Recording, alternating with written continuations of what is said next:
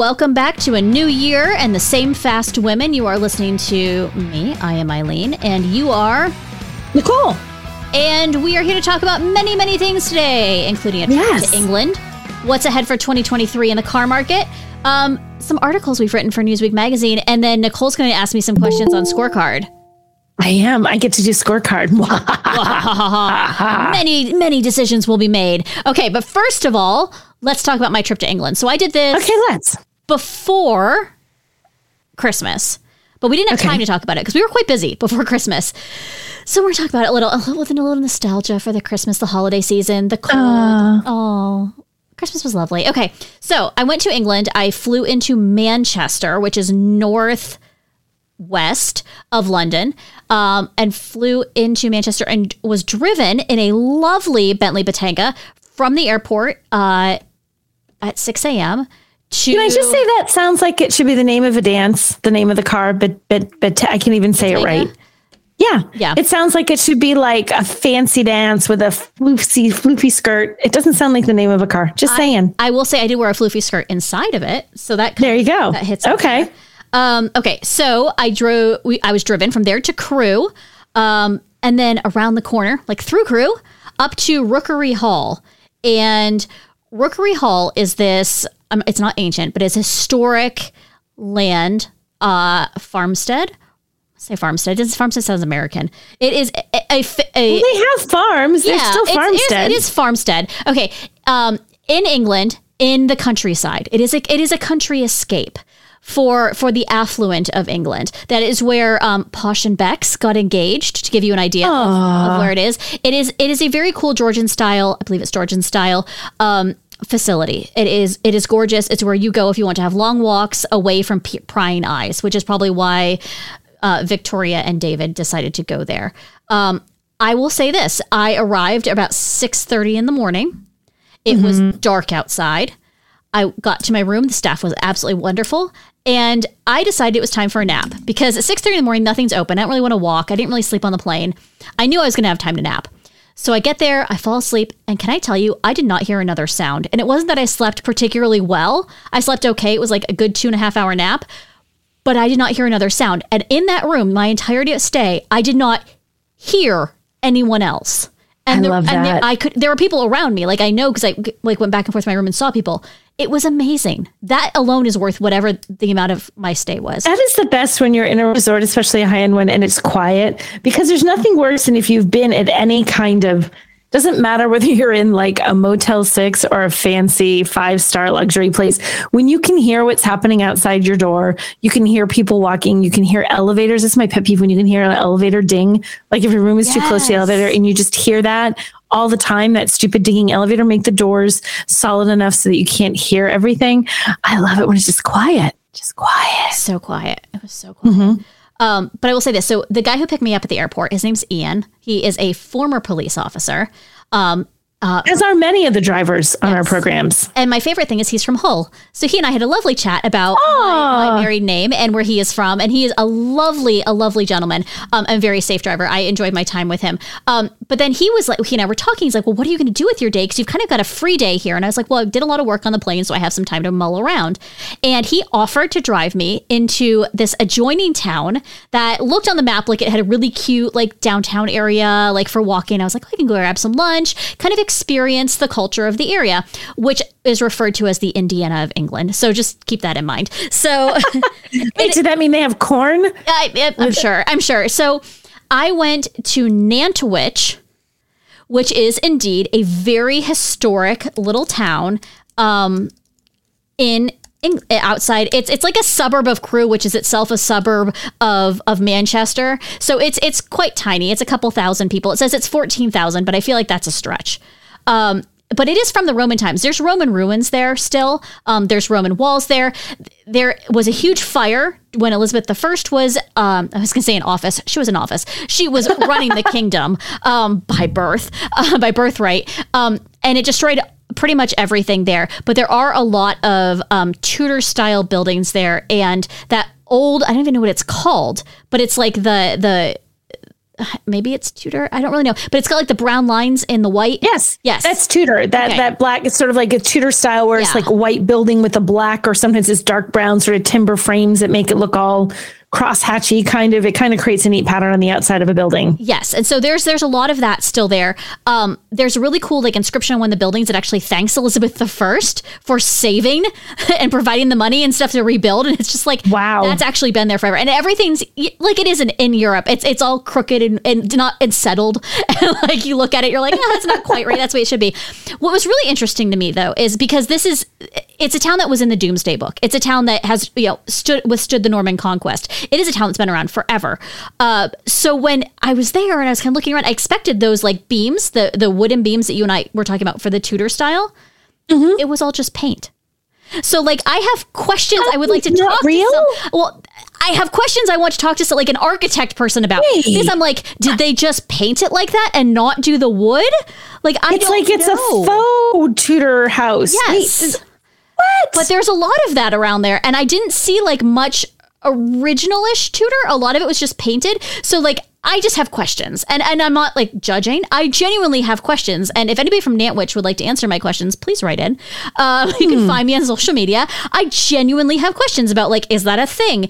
Is it is that was that common? Because I can't imagine paint was obviously like an expensive proposition back in the day. Right. Well, was it easier to paint than it was to do the fancy timber thing? And it was I a always timber it was area. actually like timbers for the most part, or at least, if not supportive timbers, decorative timbers like wood. Yes, I always assumed it was decorative timbers, and that's what it is in America. Like when you talk about Tudor style houses, Yeah. but it's it's interesting, right? Like it's interesting, like the big broad pieces, but like the are, are timber, but then like all the intertwining little things are all just paint, and so that that's like I just found it interesting. That's not something I expected, and all the places I've been, that's like wait what? But now they call them. I'm Huh. here on Instagram or not Instagram.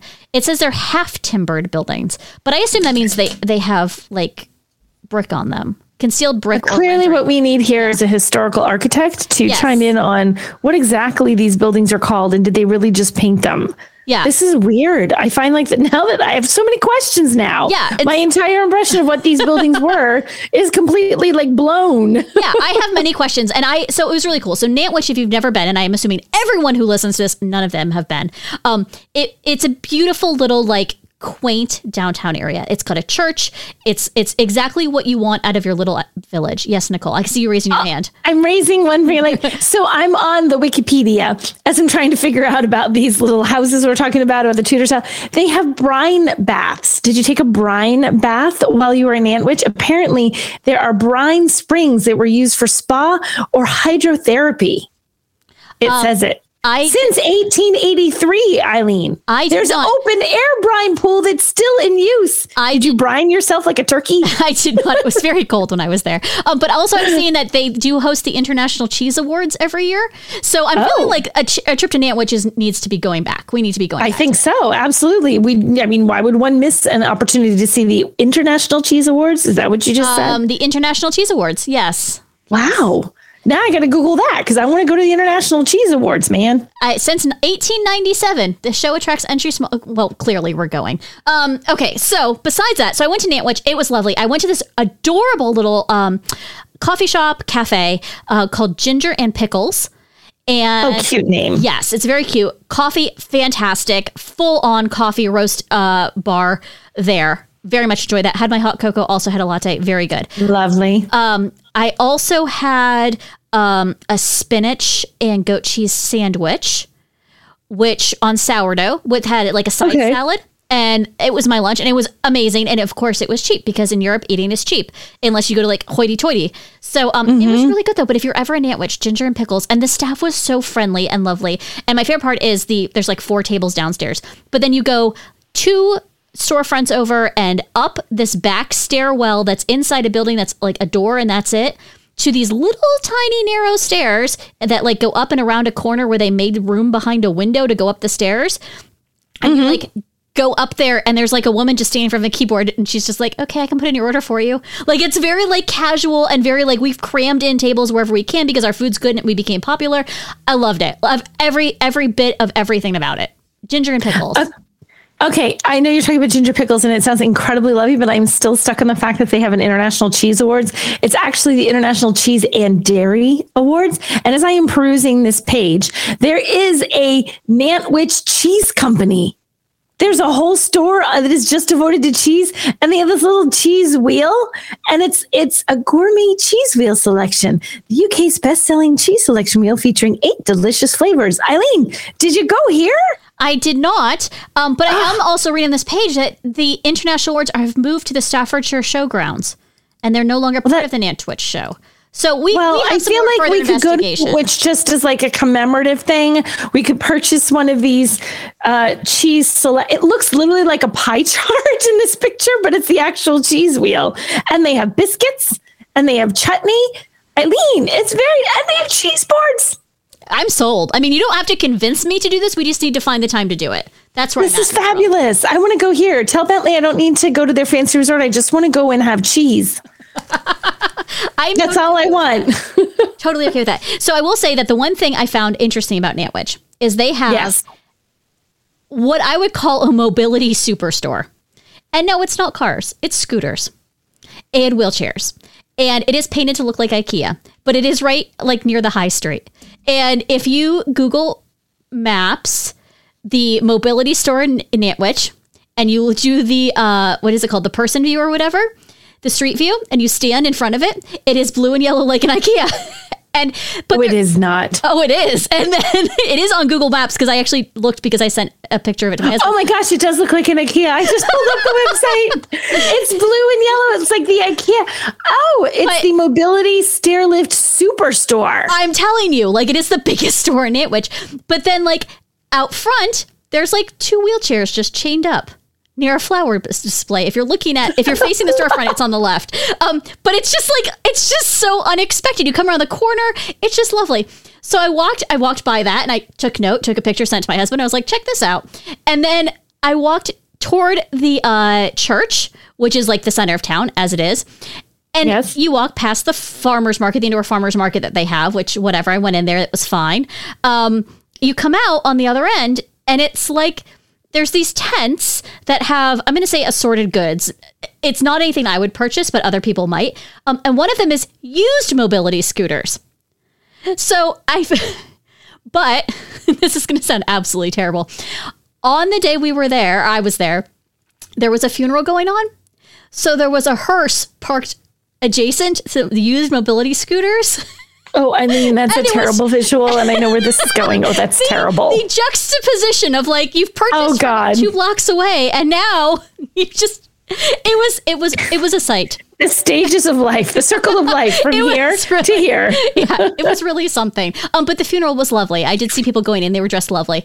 Um, so anyway, that's that's what I took away from Nantwich. I love Nantwich very much. I actually bought a little Christmas uh, angel there. Um, had a great lunch, all that. Highly recommend Nantwich as a little a little stop along the way. A great place to go park, have lunch, and then move along on your journey. I really want to go to Nantwich now. I need to see this IKEA slash mobility store, but mostly I need to go to this cheese shop and experience the International Cheese Festival, even if it's not quite in this town anymore.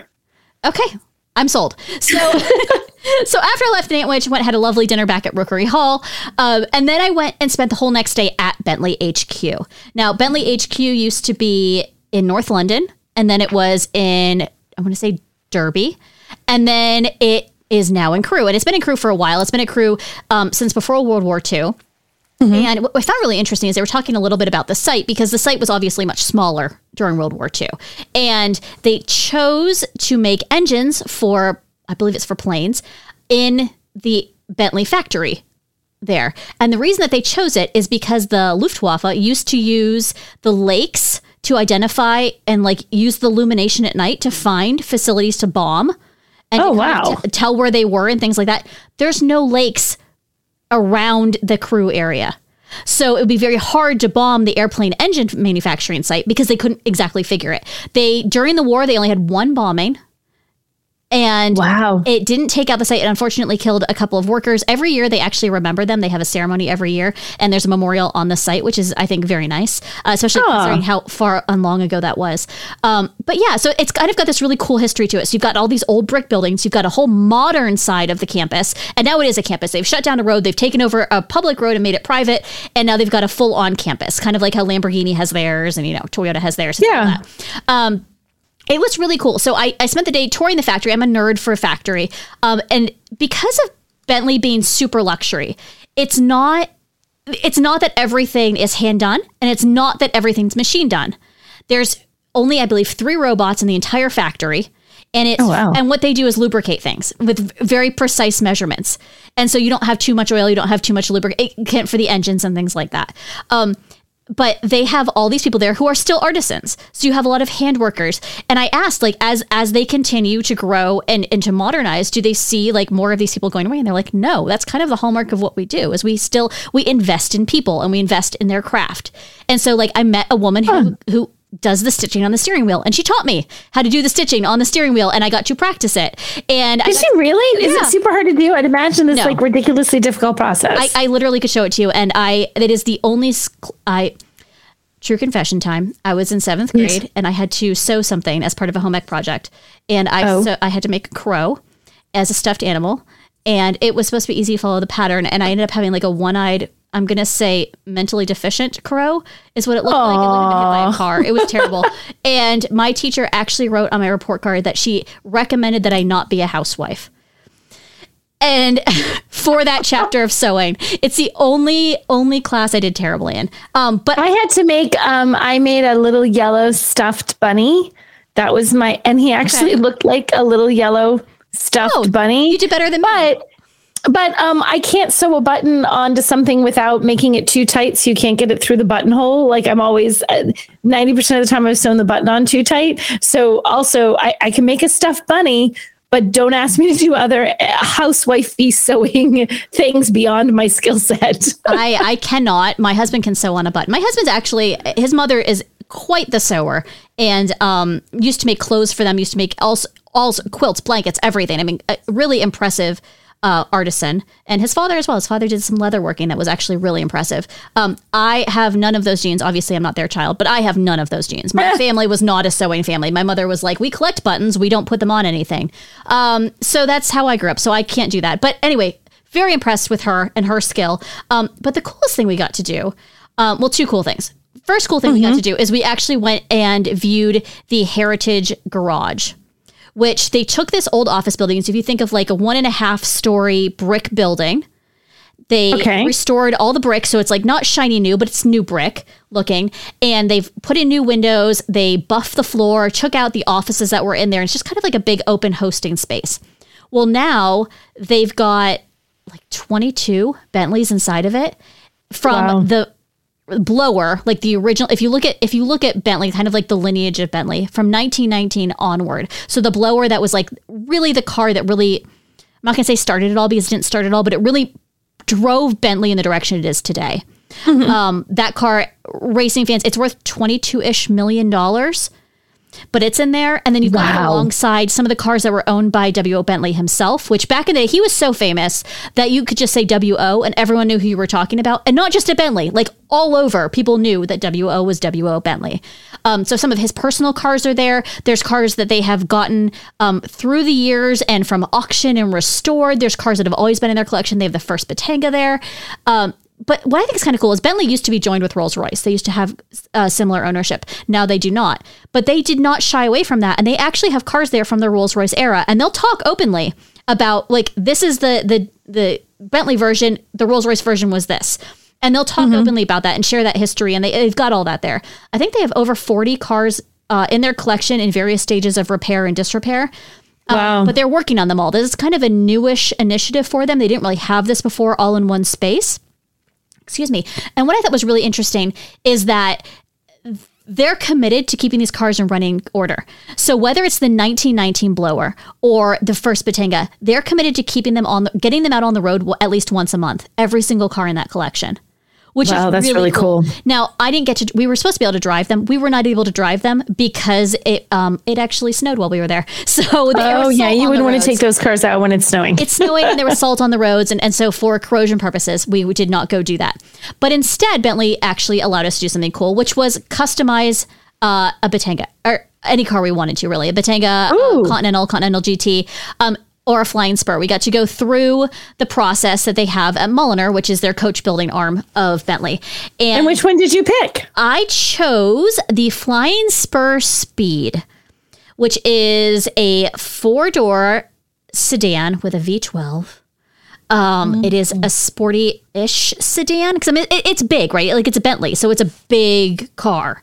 And um, I chose a Speed because it is the outgoing of that engine. So we're saying goodbye to the engine after that, and I felt like we should pay homage to the engine.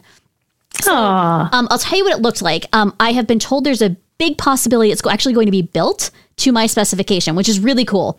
So I chose a car that is frost purple, which is Ooh. not like eggplant colored. Don't think Is that that the li- is that like a light purple? it's kind of in between. It's got gray in it though. So when you look at it, you're not like this is super gray, but it's also like it's it's kind of like a stealthy purple. Okay, And and so- stealthy purple. stealthy My gosh, there's a. I'm trying to Google the purples, and there's a lot of purple options. There is. And so Mulliner has a ton of options and you can really customize it. So I worked with a guy who literally his whole job is to fly around the world and help people configure their cars. It's a pretty awesome job. But he's That'd be he's- kinda cool. There he was recently in LA and he spent an entire day with a couple at 2 a.m. He's like, all right, we should go to bed and pick this up in the morning. And like came back the next day and continued doing it. So he's he, he knows what he's doing. So we put some black wheels on it, put a black grill, uh put some, I'm trying to think, we put some black accents, I believe, around the windows, but we also took off the carbon fiber that goes around the bottom. Like that's a natural option with the speed. Took that off and actually changed that to body color. And what that does is when you look at it, it looks like it lowers the car a little bit on the ground. So it looks more, it's got more of a prowl to it, which I thought was Okay. kind of cool. Like it's an extra like inch and a half, two inches that it, it it's already going to be there, but if it's not black, it doesn't blend in and therefore it looks kind of cool. So we did that.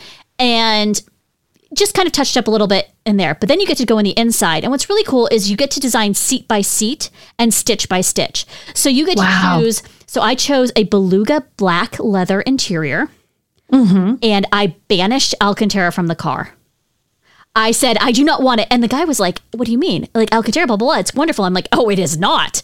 And it was funny because Why do you hate Alcantara? I hate Alcantara because it makes my hands feel sticky. And I think it I think it looks cheap. I don't I don't care for it. I love Alcantara on a headliner. Well, I love okay, it. so on a headliner, I'll do it. But as soon as it gets to the pillars, I want my pillars to be leather, and then I also want like my seats to be all leather. And I don't Not want on the seat because on the seats it does. And I, I mean, all I can think of is if you ever spill anything on Alcantara, like You're- it's gone. leather seats, you can wipe it off. The Alcantara, goodbye. And I also don't care for it on the steering wheel. I think it's awful on a steering wheel, like terrible, and it wears out. So like you've got shiny yeah. spots on the steering wheel. It's true. Like if you've ever driven a car that has an Alcantara steering, wheel, especially like press fleet vehicles, which you've presumably are not been around for years and years and years, but just in the course of the year, if you get one towards like the end of its life in the press fleet, you can see that the, the steering wheel it gets worn out. It just doesn't. It doesn't look pretty anymore. That Alcantara starts to look a little nasty from all the sweaty hands that are on there.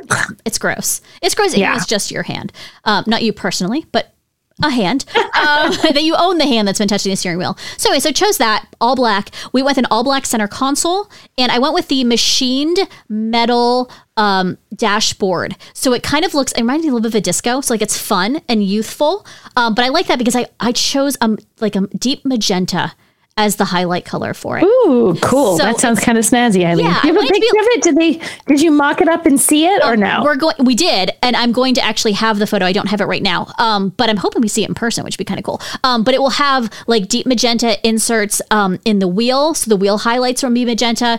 There was um, on the seats. They're insert on the seats. We also had to pick the stitching, so I picked a stitching that had magenta in it. But it wasn't like the fanciest stitching because then that's just like too much magenta in one spot. Right.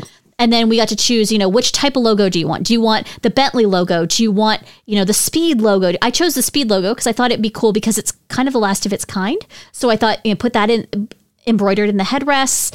Um, and we got to also customize the floor mats. So you've got your your thick fur on your on your floor mats. Um, I'm like trying to think of a nice way to say it. it's just thick fur on the floor mats, rug, thick rug. Um, and you can choose there's two different types of stitching that go around the outside of the floor mat.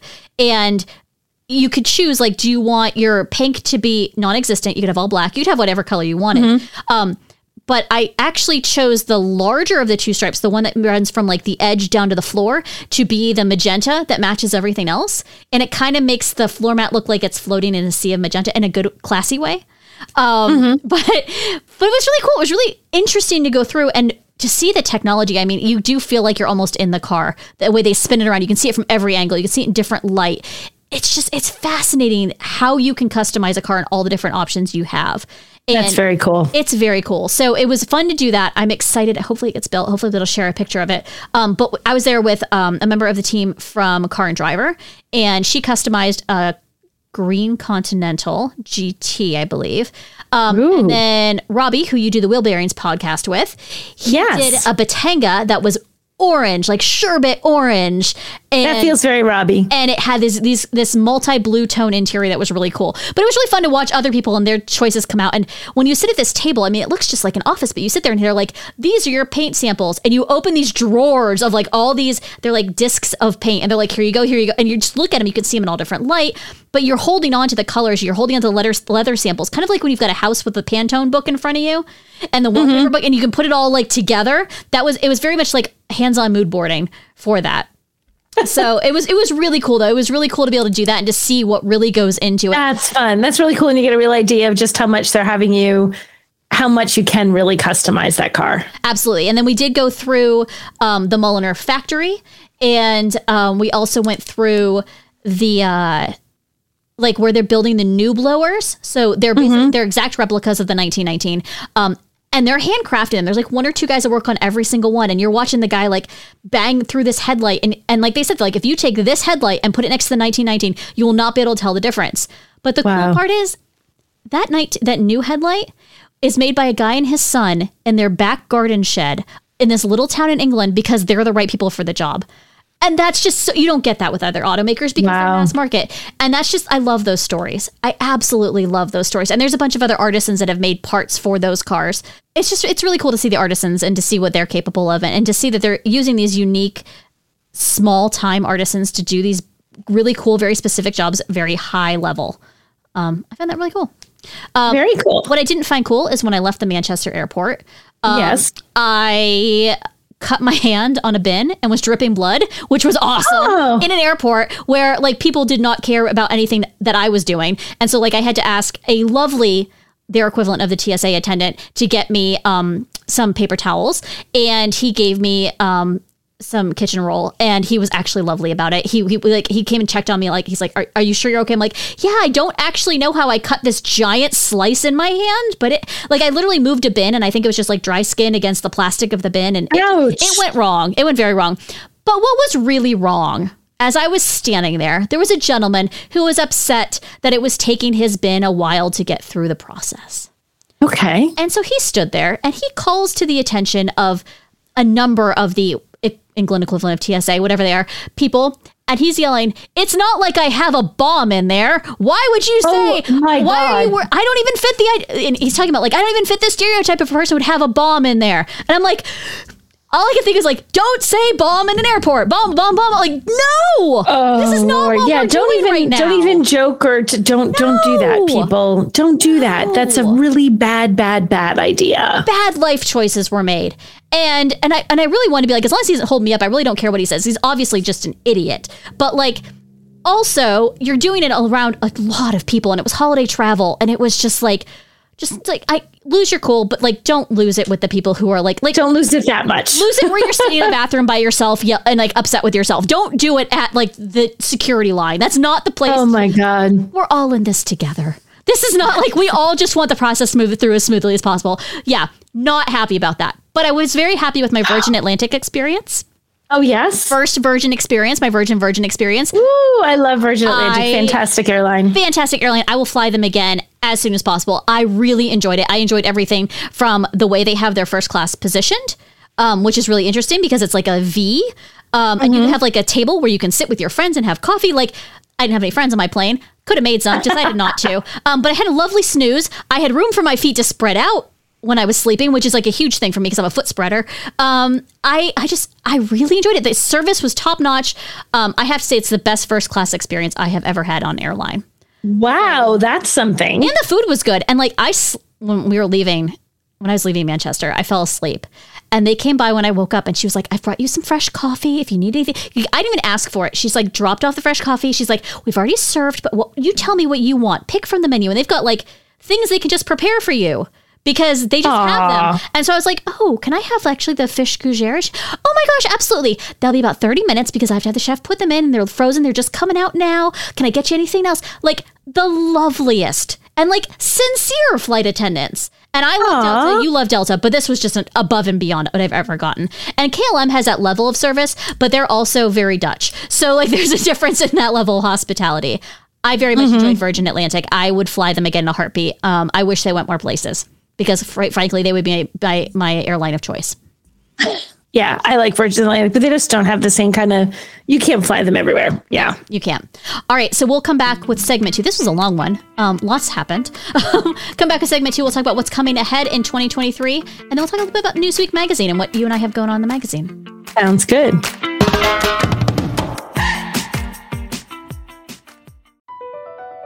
BP added more than $70 billion to the U.S. economy in 2022 by making investments from coast to coast Investments like building charging hubs for fleets of electric buses in California and starting up new infrastructure in the Gulf of Mexico. It's and, not or. See what doing both means for energy nationwide at bp.com slash investing in America.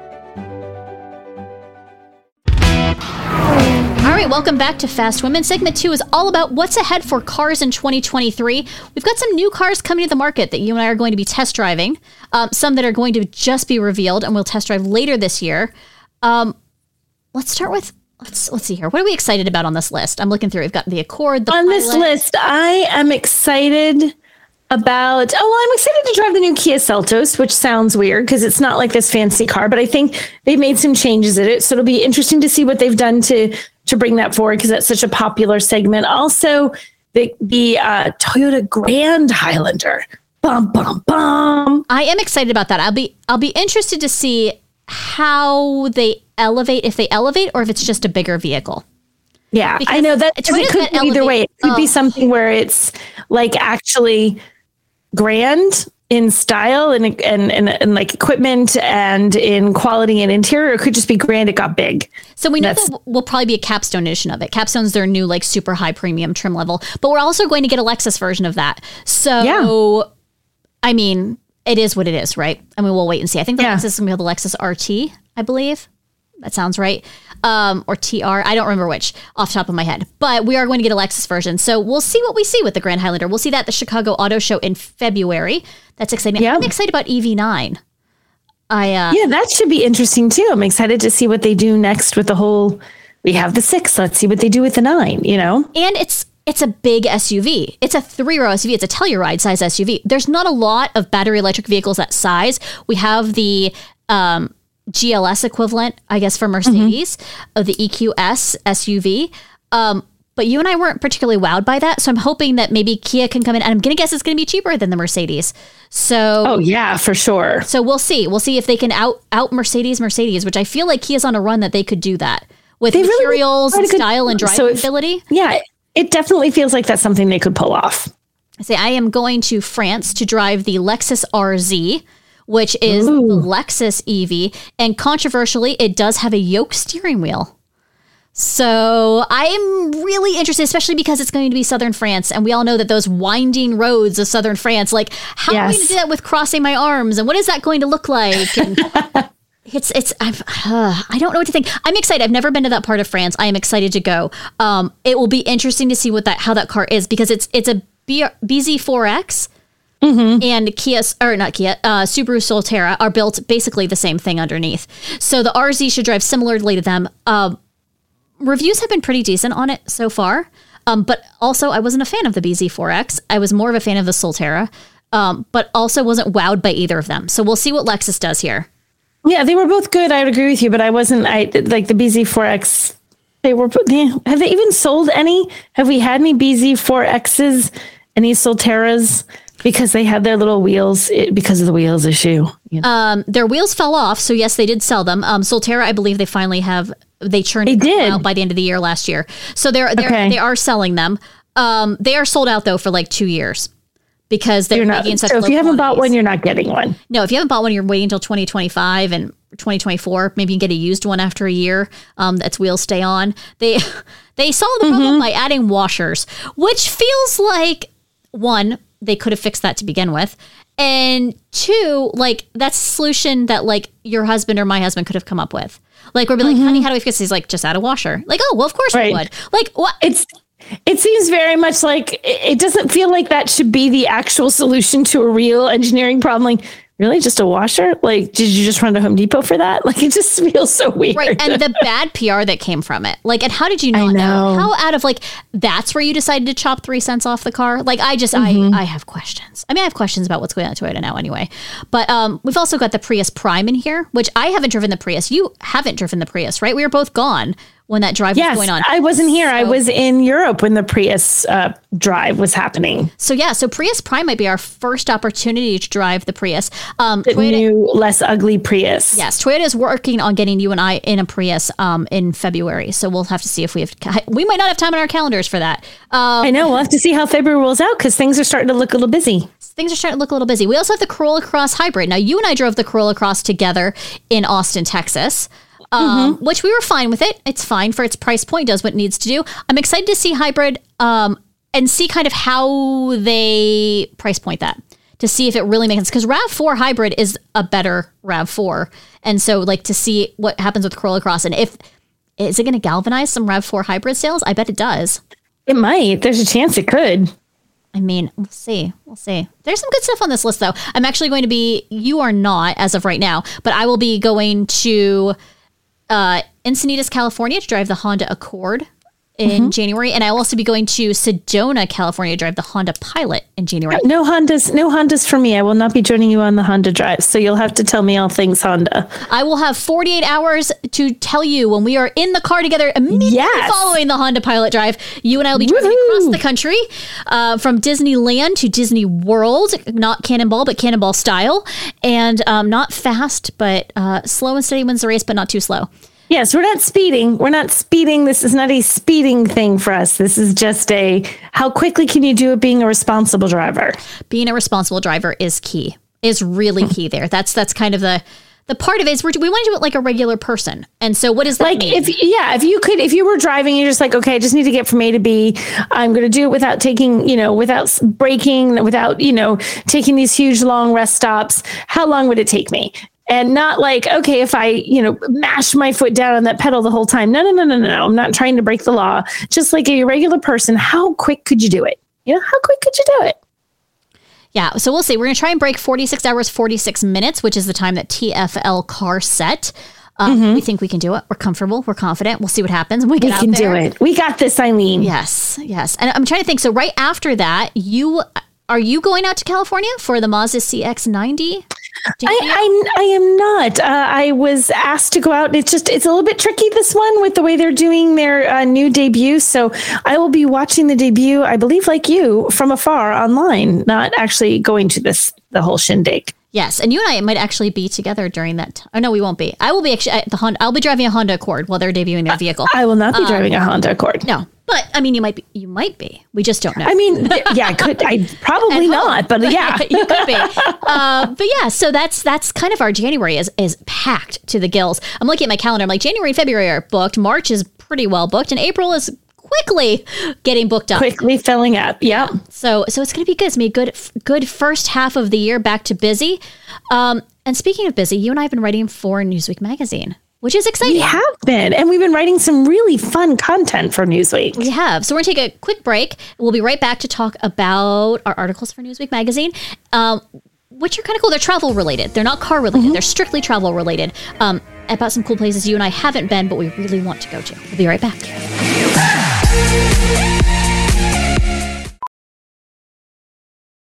As a professional welder, Shayna Ford uses Forge FX to practice over and over, which helps her improve her skills. The more muscle memory that you have, the smoother your weld is. Learn more at meta.com slash metaverse impact.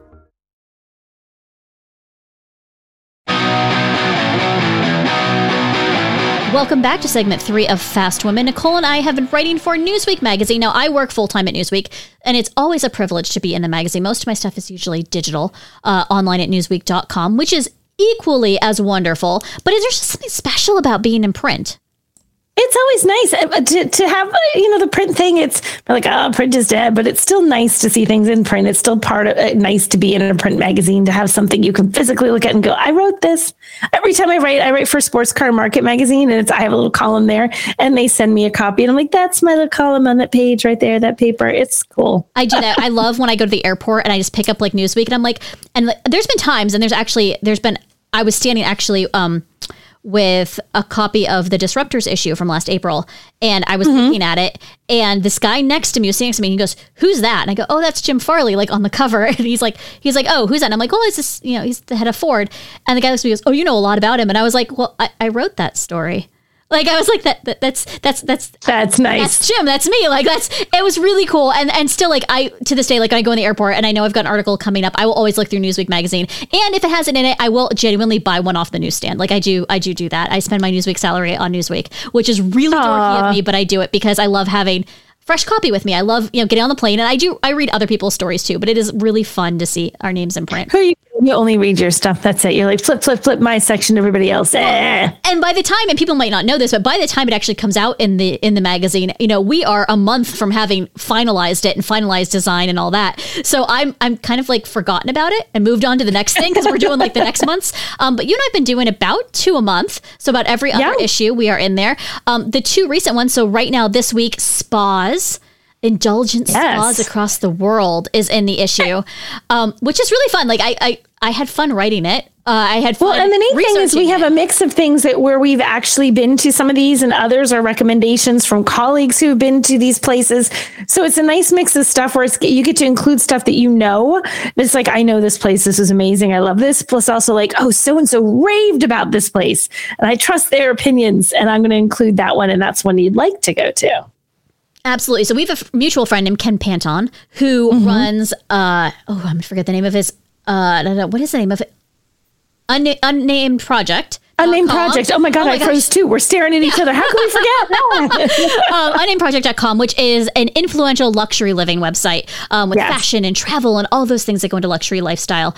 And Ken actually recommended the Four Seasons Hotel at Bahrain Bay as one mm. of the spas on here. And you don't think of Bahrain as being, you know, a spa destination, but you do think of the Four Seasons as being. And I looked at the photos of this and I was like, oh, that makes me want to go to like I would like to go be like rubbed down by salt and oil in Bahrain. it's just who it wouldn't. Eileen? Who wouldn't? I know, I know, and like, but at the same time, like, there's the Twin Farms in Barnard, Vermont, which you have been to. Oh, I went to, and it's beautiful. I went there for an anniversary, and it was just last year, and it was like so shishi and fancy and relaxing. And oh, we went swimming in the little spa thing, and oh, it was it's really nice. I loved it. I was thinking about that. All my pictures coming up in my memories on Facebook are because I was there last year, and I'm like, I won't go back now.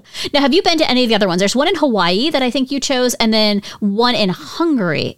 Now you've been to the, the Hungary one. I think the hung- I'm trying to I'm the Hungary one I've been to, and although I didn't utilize the spa, I saw it and I'm like didn't have time to use what was there. But I've been to that resort that I'm that area, um, and yeah, I did. That was Hungary's beautiful. People go to Hungary and spend some time in Budapest because you will find it one of the most charming, enchanting cities you have ever seen.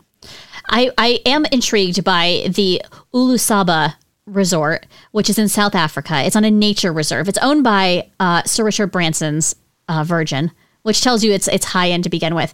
But it is yes. like there's pictures where you're like getting a massage and eating breakfast, and there is a giraffe, mm-hmm. and he's just like right there, and I'm like, oh. And there, I would like to eat with a giraffe. I, I, don't, I don't want to smell the giraffe, but I would like to eat with a giraffe. Like it just looks amazing. And then also they use all natural ingredients that are inspired by Africa there. So the African potato and rooibos and aloe, and it's just it's it's just like I'm like, oh, that feels like a very inclusive experience. There. It does. It looks really neat. There's some neat there's some neat experiences on here and it's it's fun to do these things and to share with people what you've experienced and also sort of just get ideas for things like, well, we could do that one day. Let's do this, you know? There was one on this list though that as I was looking at it, I was just like, I need to go there. Like What's I, that? it was the most beautiful. Like, and I know we actually have a friend Alex Dykes from Alex on Autos who has been there. Um, but I was kept looking at. I was like, this is just so incredibly beautiful, and I'm sure it is incredibly crowded because it's in Iceland, and Iceland is so trendy right now. But the It Blue is. Lagoon in Iceland is just it's a natural wonder, and it is just absolutely gorgeous. And like the water, the only way I could describe it is milky blue. Which Yeah, sounds looks kind of disgusting, beautiful. but it is just gorgeous. And there's dark lava around it, and also the white salt has has oh, it's just gorgeous. And this the spa there has you know you can go down under underground in these caves and have like a subterranean experience. You could just soak in the baths themselves. Um, there's Mm-hmm. eating and drinking while you're there. Like I was like, I am down for this. Like this is an overnight, and they've got I think a hotel on site. But it's just it just looks like the type of place I'm just like I would like to go there. Like it just Yes. looks gorgeous, and I'd like to bring a camera and not photograph people, but instead the water. Um, but it, it Yep. looked absolutely gorgeous. Like that's that's one of the places I really want to go. Yeah, that I, that would be on my list as well. That looked really intriguing. So if you do want to read all about the spas and hear more of them, you can pick up the January 6th edition of Newsweek uh, for more information. We'll have that. Absolutely. So when we got done with that, we wrote about coffee shops, which is something we might know a little about. I mean, coffee, it's like coffee is life. Of course, you know a little something, something about coffee. Yes, little something something about coffee. So we went for coffee shops. These coffee shops are not like the best and they're not like the coziest or like the best cup of coffee. We went for coffee shops that have really unique experiences that make them a place where you want to go and experience coffee. Yeah, we were aiming for the coffee shops that were the kind of places like you might not necessarily know about this coffee shop, but you should. Like, this is a neat, different place to go to, you know? Yeah, absolutely. And so one of the things I actually found when I was looking was this coffee shop in Colombia that actually has tutorials uh, how how to taste and set, sensory experience coffee. And I was like, I don't know of another coffee shop, at least by me, um, or that we've ever been to, that actually has classes you can go to where they teach you about the coffee in addition to everything else. And I just thought that was really cool. Yeah, because if you're really into coffee, it can be fun to literally learn a little bit about what you're actually drinking. Like it's it's sort of neat. It makes it I wouldn't say it's educational, which always makes it sound like lame. Like I don't want to be educated. I just I just want to enjoy my cup of coffee. But sometimes it's nice to also learn a little something, you know? Absolutely. And one of the things, the, uh, the place you chose in Australia, and I'm not even going to try and pronounce it because I know I can't, um, the town, but it is Blacklist Coffee. And they do coffee tasting as, as well, um, but they do them from wine glasses, which is really interesting because if you think about swirling a glass of wine and using your nose to sniff and smell, Coffee has a lot of that same sort of things when you're cupping coffee. So I, Yep. I, I, I think it's really fascinating that they use wine glasses. And I just thought that was a nice little touch.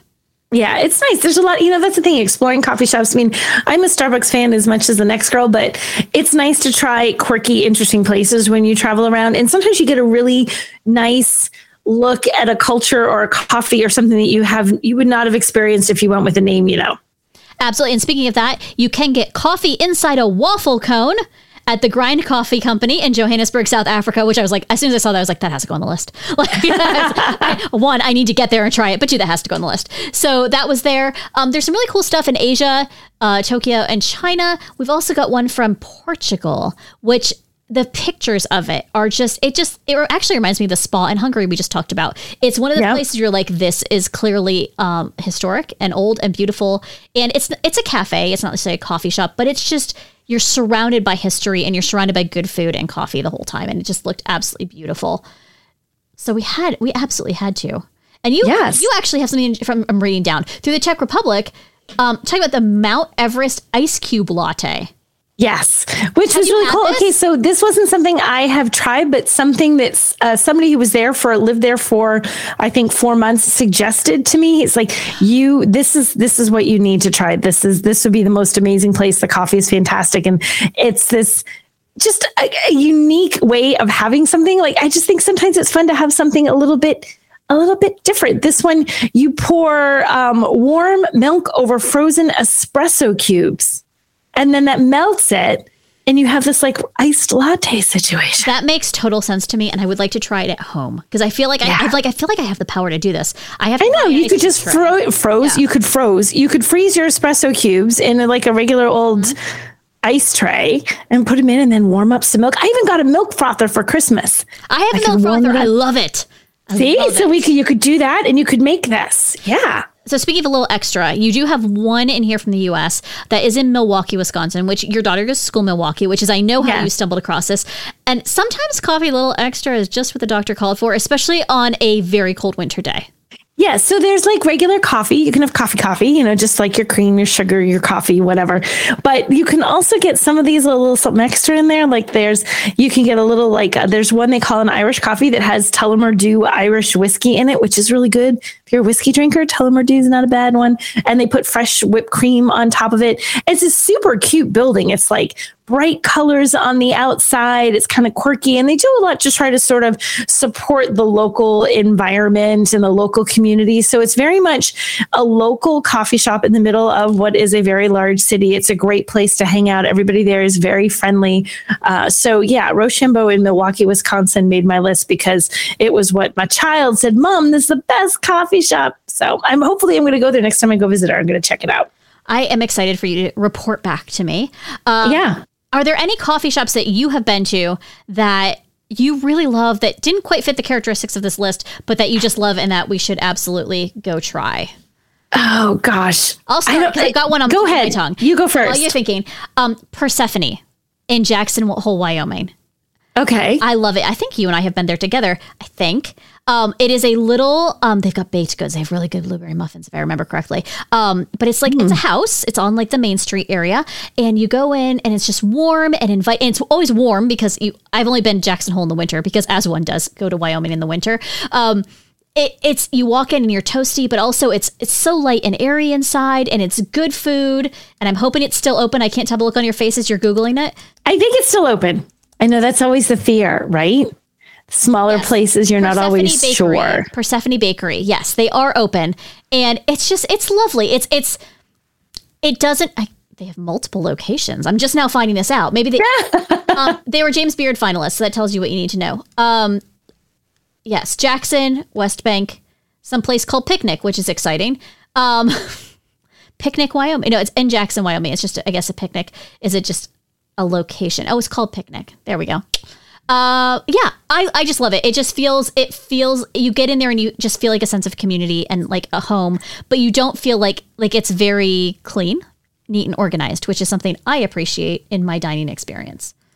Yes, that's always a good thing. You want it to be a nice, tidy little place to have your coffee. Yes. Where is a place? Is there anything in Nashua where you live? There is actually there's a coffee shop that I love that's near me, and um, we have all these old mill buildings in Nashua because we're right on the river, and it was part of the economy for a long time. These great big brick buildings, and they have gradually repurposed them over the years. And there's condos in some, and apartments, and shops and restaurants. And there's a place called Bonhoeffer's Bonhoeffer's Cafe in Nashua, New Hampshire, and it's in one of these buildings that has a huge worn like wooden floors, and you can see where there's there was equipment and things going through here at some point that was not a cozy little coffee shop. It's absolutely beautiful. They have some fantastic coffee. They make crepes you can get little crepes that they make there, sweet crepes and savory crepes. Um, and they have one that is a really good cup. They cute names. One of them is called Cup of Love, and it's just this this like iced coffee thing that's so tasty. Um, it's just a nice little place, and you can look out on the river when you sit there. It's right in downtown, so you can wander about. There's a park that you can walk to a little ways away, and it's you know very colonial New England thing. Find yourself a mill building that's been turned into something else. So Bonhoeffer's Cafe is actually my absolute favorite place, and here in New Hampshire. So. Well, lovely. I want to go there next time I'm in town. Uh, next, if you're, you know what, when you drive up for your next ski vacation in Vermont, you, I will take you to Bonds. I, I'm here for it. All right, we're going to take a break there. When we get back, Nicole will be asking me five questions that I will answer, and I have no idea what they're going to be about. So that's going to be exciting. Yay! We'll be right back.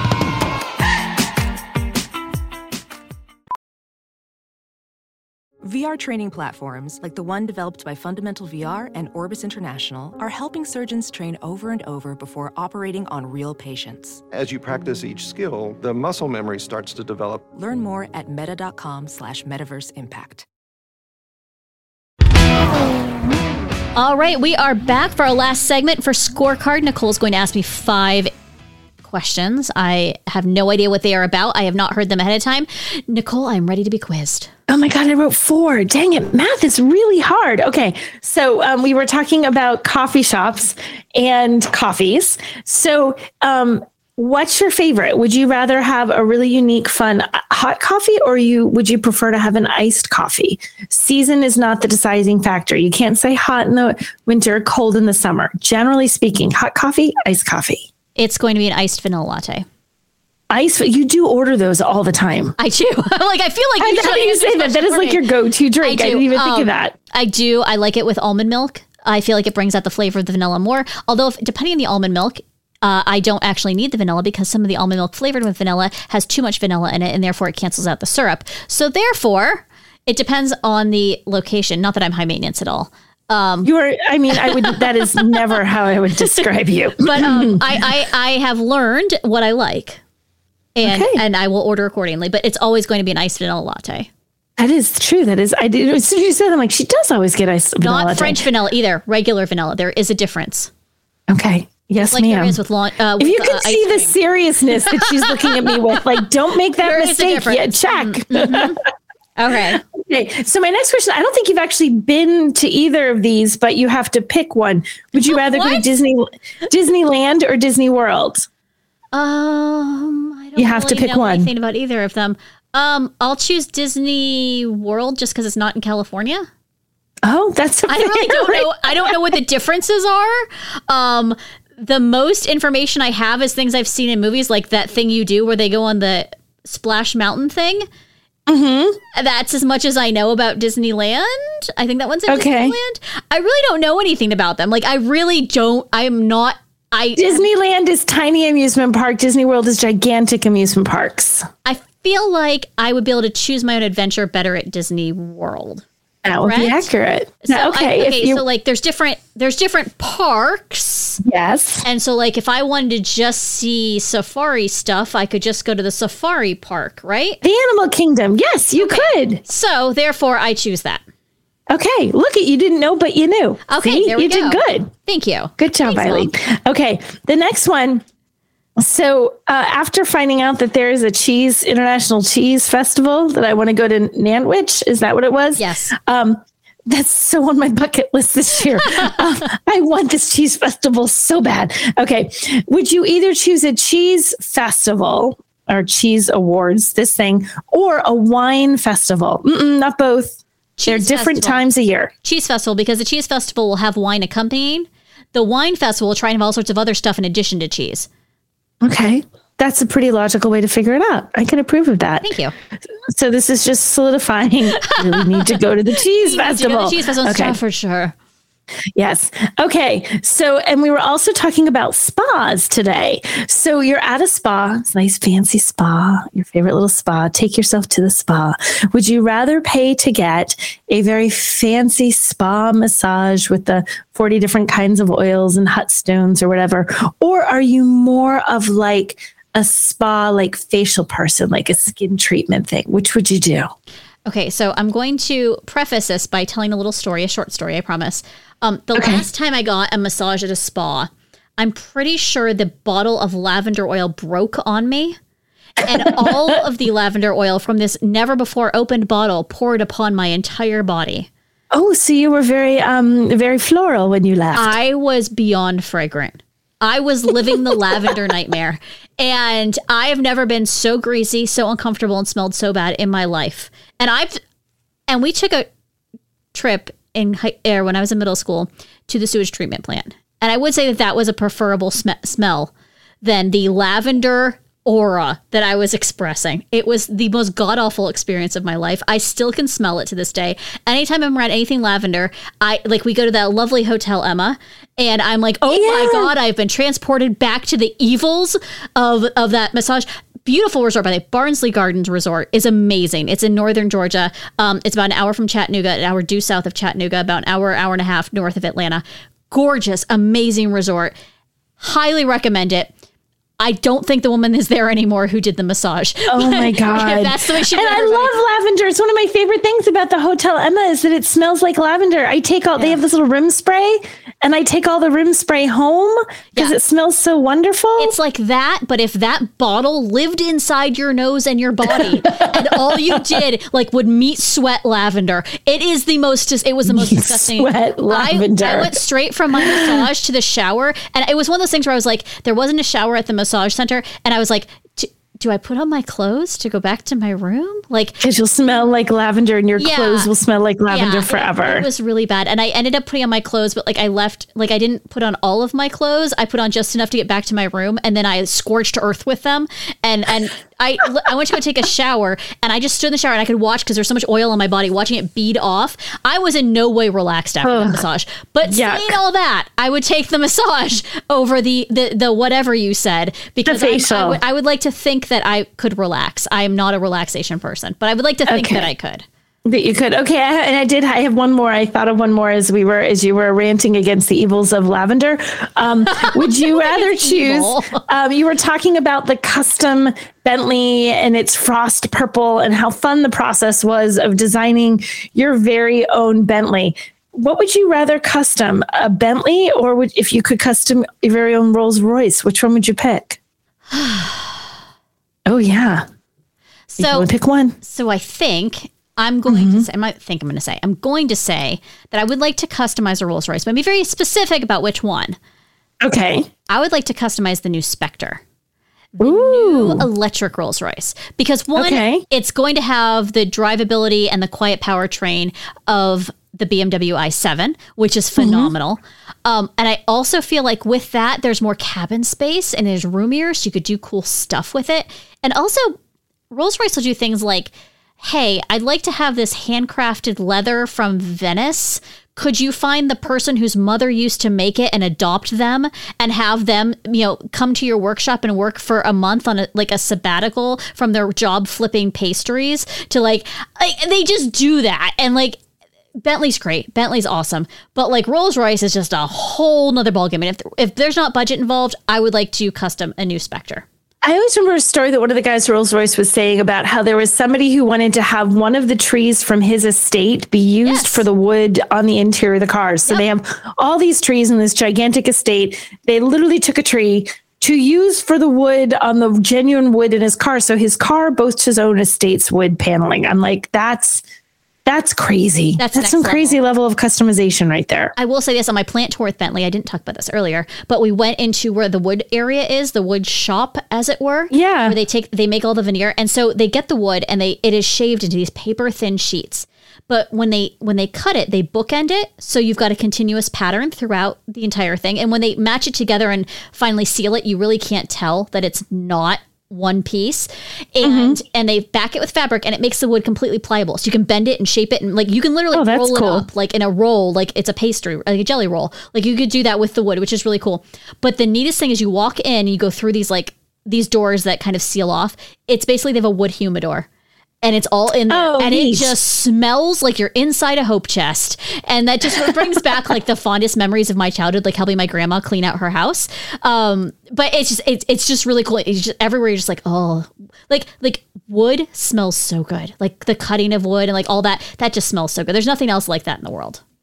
See, okay. So we've established we want trees from our own estates and our Rolls Royces. You and I joked when we were doing the Mille Miglia in Virginia that we would have been very good landed gentry. And I feel like this conversation really brings that really out. solidifies that. Like, yep, we got this landed gentry thing down. Now we just need the land. Yes. And we and need the money land- to go with it. the land, the money, the cheese festival, and the hunt because there will be Mm-hmm. a hunt. There will be beagles involved. cheese festival. That is my bucket list item for the year. I want to go to this cheese fest thing. I want to do this, Eileen, Okay. We can in the town that has the fake Tudor buildings. I don't think they're fake. I'm like, I just, I would like to talk to an architecture expert though. I'm going to Google it. We'll find out. We'll come back in a couple episodes after I've had the time to talk to somebody and we'll figure it to out. To figure out to have a real answer. You know what All right. I'm going to do? I'm going to research it while we're driving across the country because I'll have time on oh, my Jeez. hands. That's going to put you to sleep, not keep you awake. Oh, you, you even see what Wikipedia does to me when I just click hole, click hole, click hole, click hole all night. Then I'm like, oh, it's midnight. I should go to bed. All right. and with that, we will wrap up this episode. We're hoping everybody has a great 2023. And we will talk to you next time. We're going to talk all about EVs next time with Yes. our first, our fast charging man. We're going to have a man come Our on. talk first to us. guest ever. Our first guest ever, a good friend of ours, Craig Cole from EV Pulse. So stay Yes. tuned, listen up for next week, and we'll talk to you soon. Bye. Bye.